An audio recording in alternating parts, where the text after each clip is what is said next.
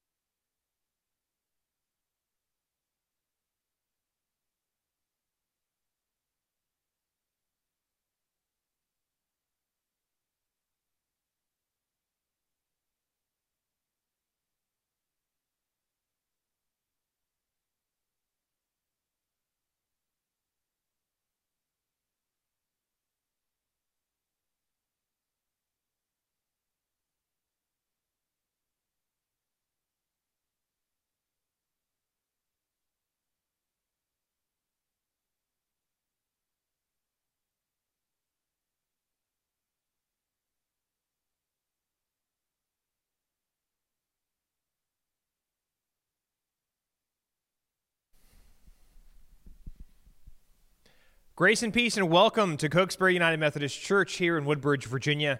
My name is Taylor Mertens, and I serve as the pastor here. I'm delighted that you have decided to join us for the fourth Sunday of Advent. We are rounding out the season of Advent. We are knocking on Christmas Eve's door. It's an exciting time to be worshiping the Lord in holy splendor today, to hear what God has to say to us today about who we are and whose we are.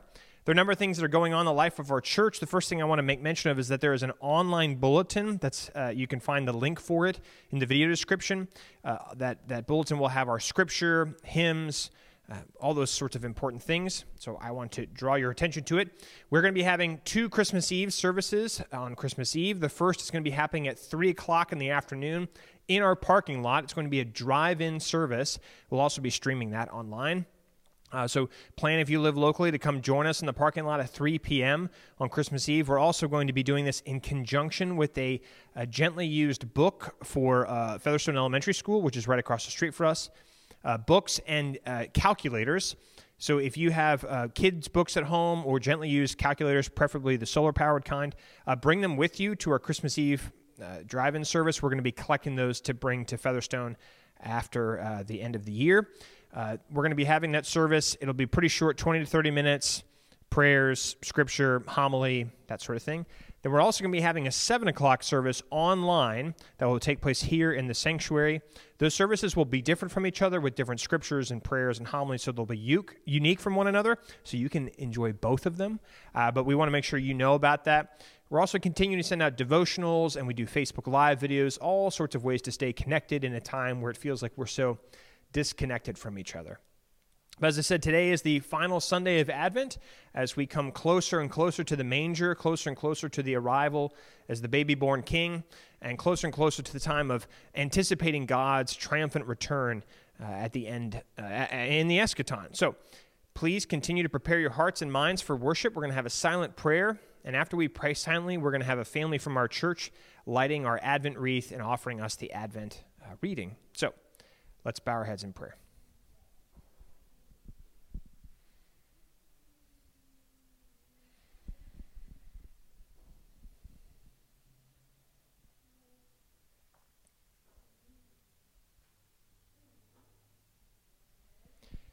And all God's people say, Amen.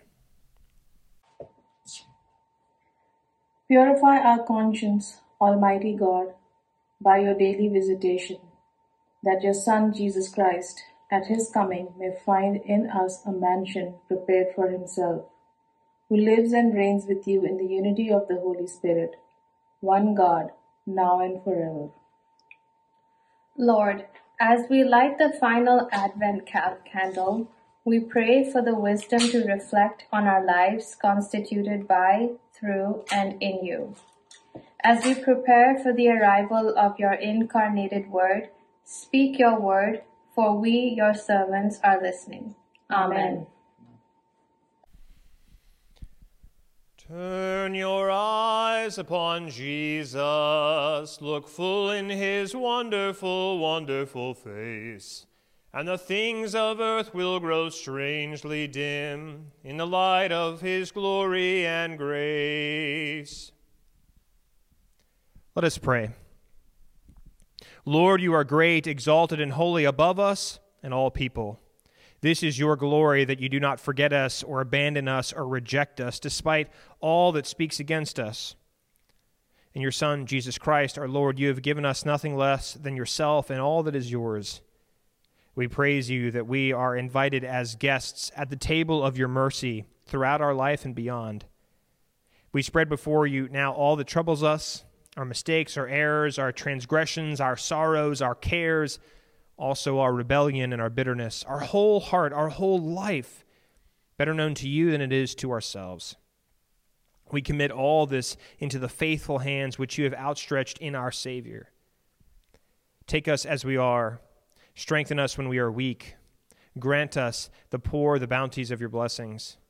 Let your loving kindness shine upon our loved ones, upon all people, those in the pangs of misery, illness, or death Bestow upon all in leadership the spirit of justice, some measure of your wisdom, that they may strive for peace on earth. Give a clear and courageous witness to all who are called to preach, both here and across the world. Grant today to the whole Christian church and to all the world as well that we might break through the glitter and the vanity of this holiday season and truly celebrate you with us. And now, Lord, each of us will lift up to you, either silently or aloud, our own joys and concerns this day.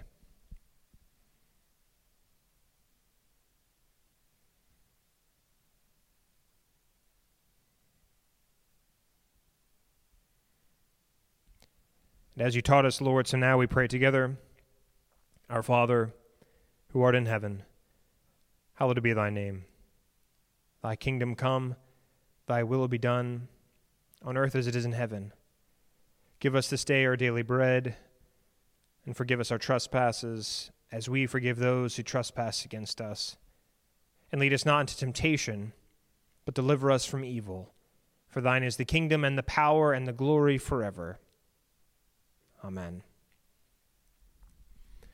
Our scripture reading today comes from 2 Samuel chapter 7, verses 1 through 11 and verse 16. Hear now God's holy word. 2 Samuel 7 1 through 11 and 16. Now, when the king was settled in his house, and the Lord had given him rest from all his enemies around him, the king said to the prophet Nathan, See now, I'm living in a house of cedar, but the ark of God stays in a tent. Nathan said to the king, Go, do all you have in mind, for the Lord is with you. But that same night the word of the Lord came to Nathan Go and tell my servant David, Thus says the Lord, are you the one to build me a house to live in? I have not lived in a house since the day I brought up the people of Israel from Egypt to this day, but I have been moving about in a tent and a tabernacle. Wherever I have moved about among all the people of Israel, did I ever speak a word with any of the tribal leaders of Israel, whom I commanded to shepherd my people Israel, saying, Why have you not built me a house of cedar? Now therefore, thus you shall say to my servant David, Thus says the Lord of hosts, I took you from the pasture from following the sheep to be prince over my people Israel. And I have been with you wherever you went, and have cut off all your enemies from before you. And I will make for you a great name, like the name of the great ones of the earth. And I will appoint a place for my people Israel, and I will plant them, so that they may live in their own place, and be disturbed no more. And evildoers shall afflict them no more, as formerly from the time that I appointed judges over my people Israel and I will give you rest from all your enemies. Moreover, the Lord declares to you that the Lord will make you a house. Your house and your kingdom shall be made sure forever before me. Your throne shall be established forever. The word of God for the people of God. Thanks be to God. Our hymn today is number 211 from the United Methodist Hymnal, 211, O Come, O Come, Emmanuel. We're going to be singing together verses 1, 5, 6, and 7. If you're unfamiliar with the words, you can find them in our online bulletin. So join me over at the drums. I'll be playing and singing, and I encourage you to join me in singing, O come, O come, Emmanuel.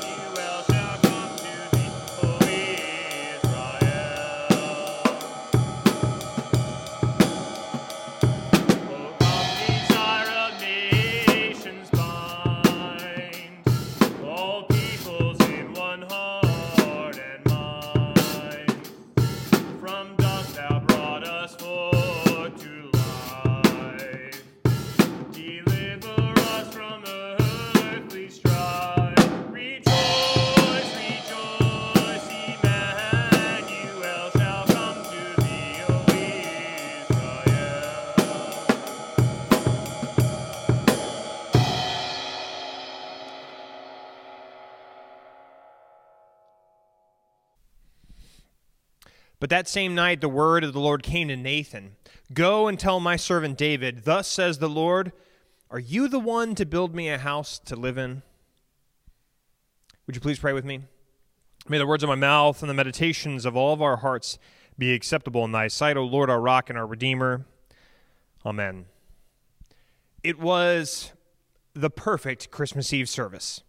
The weather was just cold enough, uh, with the faintest hints of snow falling from the sky, without it worrying people away from get, driving to the local church. The, the little cherubic children had been practicing away in a manger for months and months, and they were finally ready to sing before the gathered people with little pipe cleaner halos hanging above their heads.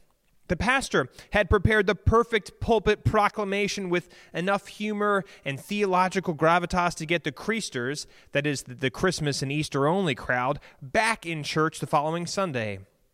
And the coup de grace, the, the highlight of all highlights, was the, the so called living nativity scene outside on the front lawn of the church.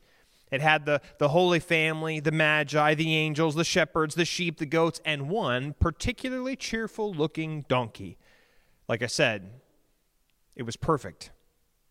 Now, at the end of the service, while, while groups made their way up to the altar to take their traditional family color coordinated Christmas Eve pictures for Instagram, as the pastor shook hands and made small talk with all the unfamiliar faces, while the organist went through a carefully crafted holiday medley, as the poinsettias were passed out to later adorn dining room tables, while children were scarfing down the sweets that were promised to them for good behavior during the service, as the ushers were counting the largest offering ever received on Christmas Eve, Joe and Maria, a man and a young pregnant woman, were standing outside the church, shivering in the cold. Their clothes were mismatched from an assortment of different thrift stores. Their bellies were rumbling at a volume that could only rival the braying donkey, and they were praying, praying that someone, anyone, would help. As they waited, listening to the laughter and the frivolity that was taking place just on the other side of the sanctuary doors. And finally, while families were falling out of the church, the couple spoke softly and humbly, and they asked if anyone had a place for them to stay that night. And every single person, pastor included, walked right past them as if they didn't exist. Merry Christmas indeed. King David was feeling high and mighty, all settled in his house. He, he sends for the prophet Nathan and says, Hey, Nate, don't you think it's about time that we built a temple for the Lord who has delivered us from the hands of our enemies? I mean, we've got all this power and wealth, and what good is it if we don't show it off? You know, for God, of course. The prophet says, uh, Sure, sure, Dave, the, the Lord is with you. But that same night, while the prophet was asleep in his bed, the word of the Lord came to Nathan and said, Are you out of your mind? Go and tell that David these words I don't need a house to live in, I don't need a box for you to store me away, and I am the Lord your God. I'm a mover, I'm a shaker, I've got things to do. You can't domesticate this spirit. Remember, it was me, the I am, who took you from your father's fields. I was with you when you took down Goliath. I was with you when you danced before the ark, and I will be with you until the end. I've got plans for my people, so don't waste your time and my time with a temple, because greater things are in store for my people. An apt and succinct summary for this passage from 2 Samuel might be this my thoughts are not your thoughts, nor my ways your ways, says the Lord. In the strange new world of the Bible, we, we come across a king and a prophet who are contradicted by the word of the Lord. With all their comfort and all their complacency, they were so sure they had it all figured out, only for God to turn it upside down. And today we've got plenty of examples in which, you know, both in the religious and in the political realms, there are those who have no doubt at all as to what God's purposes and plans are, only to have them 180'd. There's a church in San Francisco that's having a problem. On Sunday mornings, while families and individuals walk through the main doors, they're treated to the smells and the sights and the sounds of the homeless individuals who had slept in the alcove the night before. Now, sure, the ushers had, had shooed most of them away before the service every week, but their presence was still very palpable. So, week after week, the pastor and the leadership of the church, they have fielded complaints about this problem, and people want to know what they can do to help. So, like any good church, they formed a committee, they started a fundraiser, and in a few short weeks, they amassed $20,000. It's a true story. 20 grand in a few weeks. And they decide to put it to good use. So, do you think they use that money to start a feeding ministry? Do you think they use that money to subsidize low income housing for those in need? Do you think they, they use the finances to start a job training program? Nope. They used that 20 grand to install a motion sensor sprinkler system with the solitary and sole purpose of spraying water every 60 seconds throughout the night to prevent anyone from ever trying to gather in the alcoves again. The word of the Lord today in 2 Samuel, it serves as a warning. A warning against any overly assured reading of the will of God and reminds us pertinently that God is God and we are not. That when we are sure God is with us, the only thing we can be sure of is that God is not. But it's a great challenge. because we are so sure most of the time of what God is up to, particularly during Advent. You know, most of us have heard the story of Mary and Joseph, Maria and Joe, making their way to Bethlehem so many times, or we've seen so many plastic nativity scenes, or we've we've heard the crooning Christmas carols over and over again, so much so that we cannot see or hear how bewildering this story really is. You know, our Advents, our Christmases, are far too domesticated for the Lord who refuses to be kept in a box.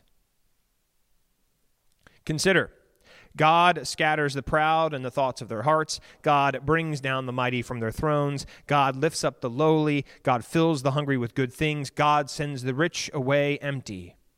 We worship a God who acts before we do, and more often than not, catches us by surprise. David he lived a life full of surprises. Anointed by the prophet Samuel after taking, after taking care of his father's sheep one afternoon, confoundingly takes down the mighty Goliath, has to hide away from the wrath of King Saul in a cave, eventually becomes king himself over Israel. I'm sure David was handsome and crafty, but the only reason David got to be the David we know is because God was with him.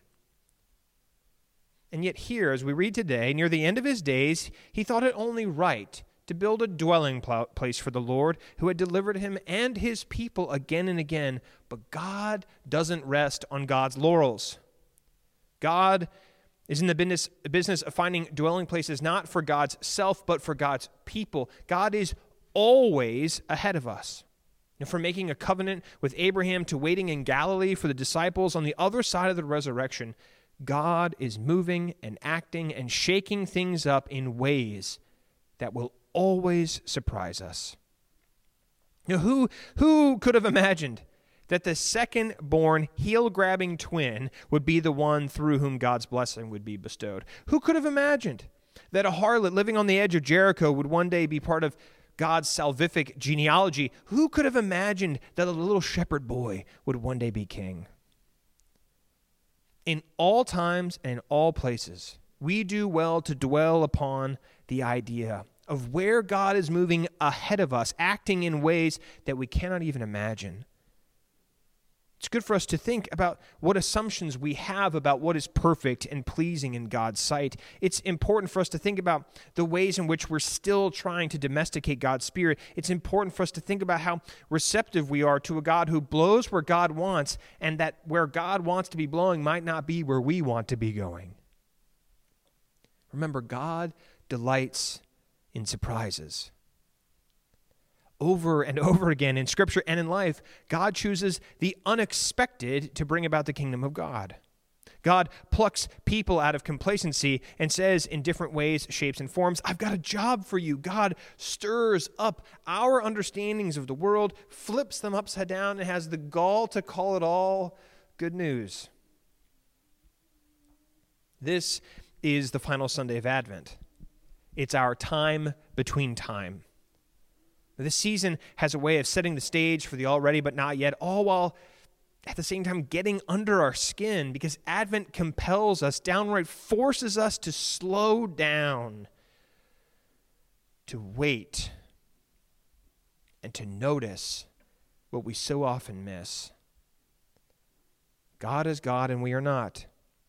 God works and moves in the world in ways that we would not were it up to us. And here, on the final Sunday of Advent, with thoughts of David and Nathan, with thoughts of Mary and Joseph, Maria and Joe, we cannot help ourselves but relish in the strange and wondrous and confounding good news of Christmas. For the Messiah is born in the last place left in the little town of bread to a virgin named Mary who has no standing in the world whatsoever. The Messiah grows up in the hick town of Nazareth, leaves only to spend the rest of his days among the last of the least, the lost, the little, the dead. And most surprisingly of all, our Messiah becomes obedient, even to the point of death death on a cross. That's the God we worship. God is not some perfect and clean and respectful and tame deity that we often domesticate throughout the church.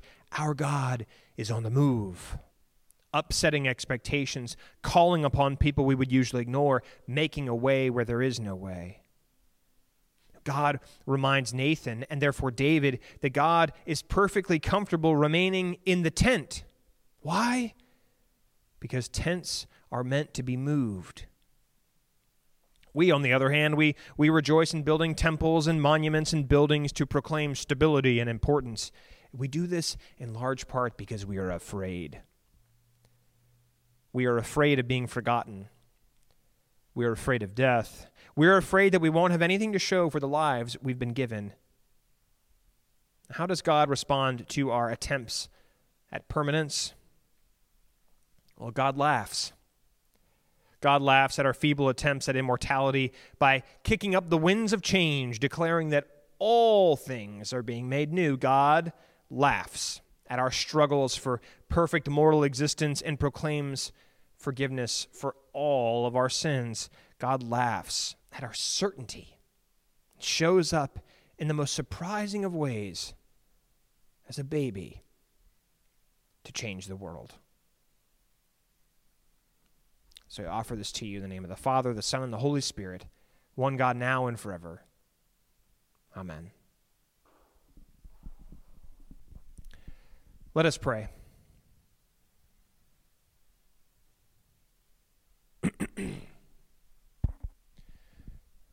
Let us pray. Stir up your power, O Lord, and with great might come among us. Unsettle our hearts and minds and souls that we might prepare ourselves for your surprising spirit. We confess that we are solely hindered by our sins, and yet we know that your grace is enough. So pour out your grace upon us over and over again, Lord, that we might be the people you've called us to be. Amen. God has gathered us together. God has proclaimed God's word, and now we respond to what God has said with the giving of ourselves, our time, our efforts, but also our tithes and our offerings. I encourage you to give with glad and generous hearts to God through Cokesbury United Methodist Church. You may give online. Uh, the link for doing so is in the video description. You may give by sending a check uh, through the mail to the church, or you may give if you live locally. Uh, we, we, you can drive by and drop off your offering in our uh, drop slot we have by the main office doors. But give, give with glad and generous hearts that we might be a church that proclaims God's grace, that unsettling grace turns the world upside down now and forever. Another way that we like to respond to what God has said is by affirming our faith using the Apostles' Creed. So let's all join together and affirm our faith.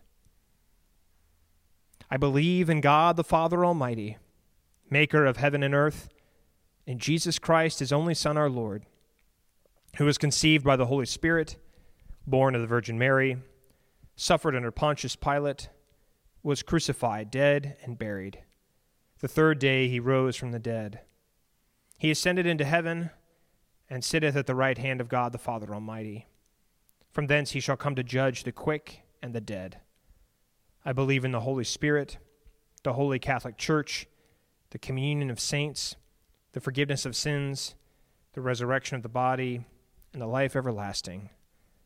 Amen. I'd now like to offer you this blessing and benediction. May the God of grace and glory, God of the beginning and the end, the God of life, death, and resurrection, unsettle your expectations, turn your world upside down, that you might truly be prepared for Christmas.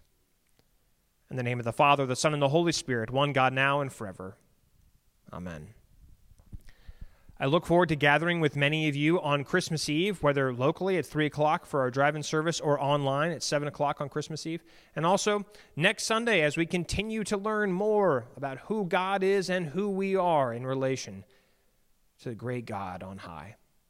Go in peace, be well. Amen, amen, amen.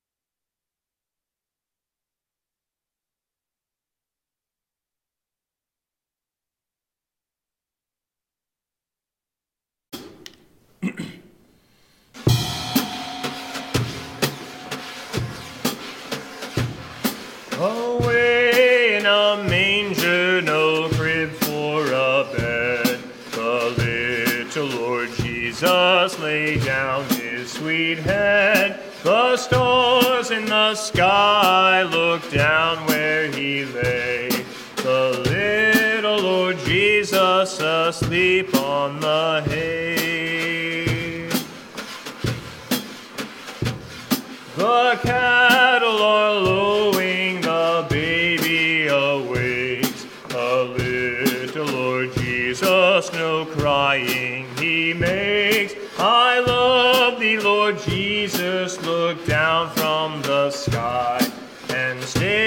by my cradle till morning is nigh. Be near me, Lord Jesus, I ask thee to stay close by me forever and love me, I pray. Bless all the dear children in thy tender care, and fit us for heaven to.